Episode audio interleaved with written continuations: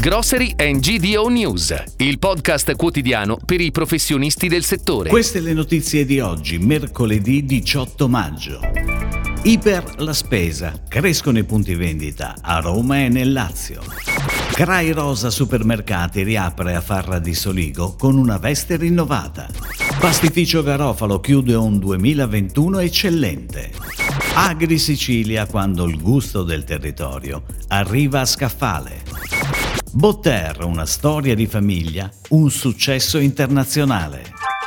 Majorana conferma la strategia intrapresa alcuni mesi fa attraverso il riposizionamento sul mercato al dettaglio con l'insegna I per la spesa in luogo di alcuni dei punti vendita M di proprietà dell'azienda. Nasce così un diverso concept di vendita con il nuovo format dell'insegna I per la spesa che va a sostituire l'insegna M di ipermercati e supermercati presenti in zone di Roma e del Lazio ad alta densità di popolazione.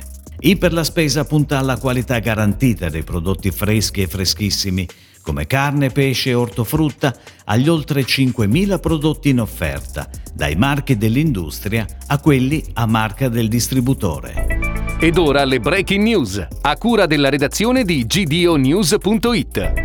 Amacrai Est continua nel suo progetto di espansione e ristrutturazione dei punti vendita situati su tutto il territorio italiano. L'ultimo ad essere coinvolto nell'opera di rinnovamento è Crai Rosa Supermercati, il primo dei cinque punti vendita di questo format inaugurato nel 1978 e che si estende su 500 metri quadri, localizzato nel comune di Farra di Soligo in provincia di Treviso. Nella vasta gamma di referenze che il punto vendita offre, 6.000 circa, ampio spazio è dedicato ai prodotti tipici del territorio. Il pastificio Garofalo, storico pastificio di Gragnano, chiude il 2021 con un fatturato pari a 197 milioni di euro.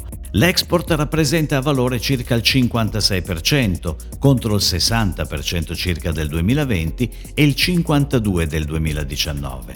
Il 2021 segna un sostanziale pareggio rispetto al 2020, ma siamo sopra i dati 2019 pre-pandemia che consideriamo l'anno di confronto corretto. Dagli ultimi mesi dell'anno passato dovremo fare i conti con l'eccezionale aumento dei prezzi del grano, dell'energia e degli imballaggi.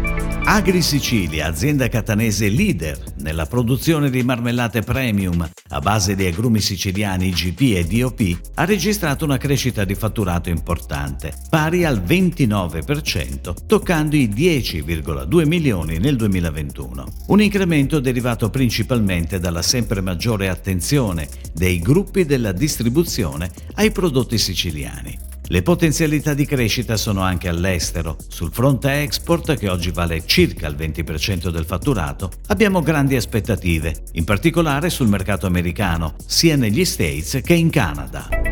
Nonostante il perdurare della pandemia e il crescente rincaro delle materie prime, in primis del vetro, Botterra ha chiuso il 2021 registrando indicatori positivi e un fatturato di 285 milioni di euro, con 116 milioni di bottiglie prodotte e una distribuzione in oltre 80 paesi. Risultati ottenuti grazie al percorso che Botterra ha intrapreso da oltre 60 anni, coniugando l'antico sapere dei produttori di vino italiani con le strategie di distribuzione a livello nazionale e internazionale. Botterra è presente in tutti i canali distributivi, anche se l'off-trade ha il peso maggiore sui volumi e sul fatturato aziendale. I mercati internazionali sono stati sino ad oggi il focus sul quale si è concentrata l'azienda, ma l'obiettivo che ora persegue è quello di crescere anche nel mercato italiano. Si chiude così la puntata odierna di Grocery and GDO News, il podcast quotidiano per i professionisti del settore. Per tutti gli approfondimenti vai su gdonews.it.